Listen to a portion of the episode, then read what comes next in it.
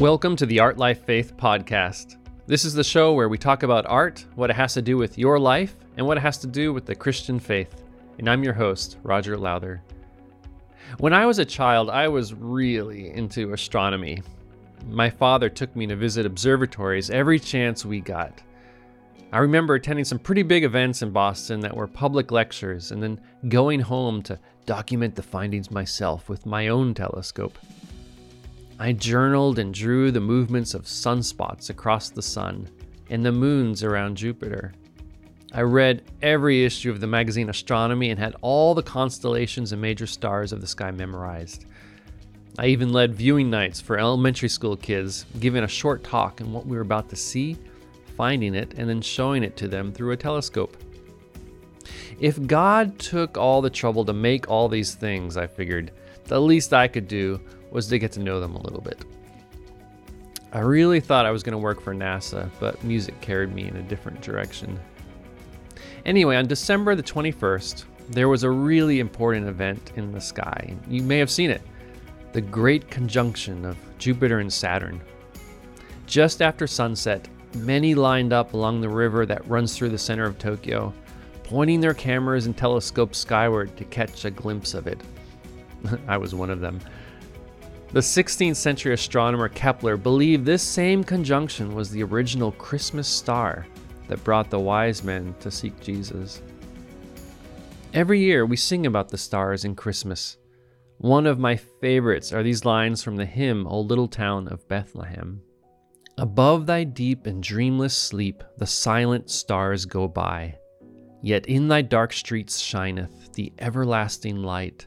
The hopes and fears of all the years are met in thee tonight. Phillips Brooks, a Boston native like me, wrote these words in the reverse order of what most people expect. Usually, when you wish upon a star, uh, people think your dreams come true. But here, Brooks points us elsewhere and makes the stars witnesses to this event. The stars are full of stories animals and gods, love and war, heroes and villains.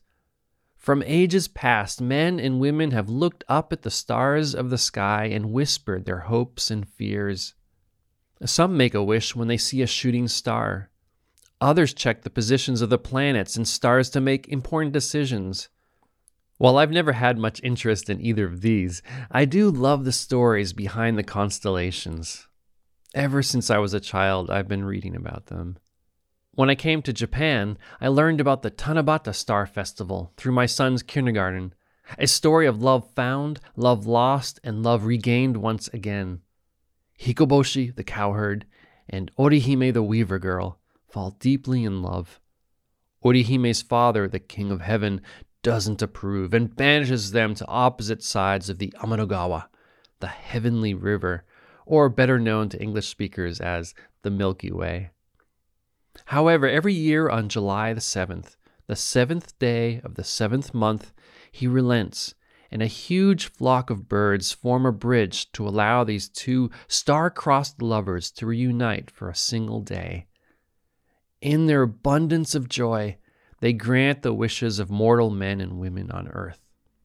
The Tanabata festival was particularly lively in Ishinomaki in the summer of 2011.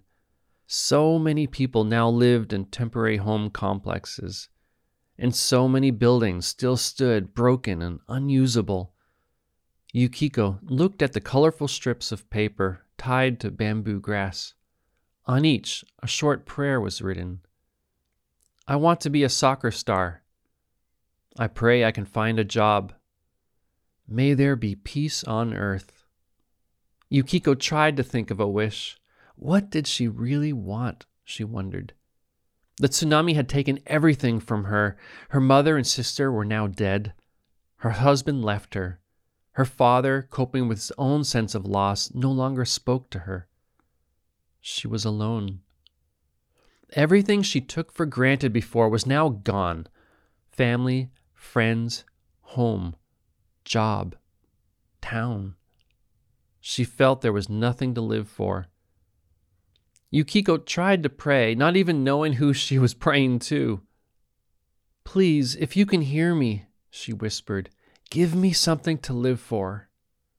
Sometimes God does amazing things, surprising things to show his great love for us. The God who created all the stars of heaven heard Yukiko's prayer and answered. That evening at the festival, Yukiko met some Christian women, and in the months that followed, they became good friends. She began eating with them and even began attending a Bible study with them. Little by little, she grew to know and love the God of the Bible. And little by little, she learned how to pray to him. In God the Father, Yukiko found a father who welcomed her into his house and wanted her around.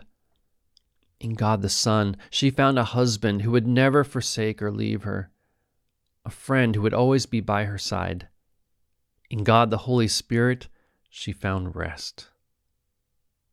Because her friends met her at a festival, they began to call her Matsuri Yukiko, or the Festival Girl. She became a joy to everyone around her, a living testimony of how God saves from despair and loss. Two years later, on a rainy Sunday morning in July, Matsuri Yukiko walked into the waters of the sea, those same terrifying waters that took away her family and friends. She was baptized in that same ocean that was a source of so much pain and loss. On that day, the water represented an ocean of God's love, far more expansive than she could ever fathom. Through baptism, she was transformed into a new creation known by a new name. Yukiko's story makes me think about the words from Isaiah you will be called by a new name that the mouth of the Lord will bestow. You will be a crown of splendor in the Lord's hand, a royal diadem in the hand of your God. No longer will they call you deserted or name your land desolate, but you will be called Hephzibah, which means, My delight is in her, and your land Beulah, which means married. For the Lord will take delight in you, and your land will be married. As a young man marries a young woman, so will your builder marry you. As a bridegroom rejoices over his bride, so will your God rejoice over you. Isaiah 62, 2 through 5. When we look up to the starry night skies and see the dazzling works of God's hands, we can remember that the same God made us, loves us, and rejoices over us.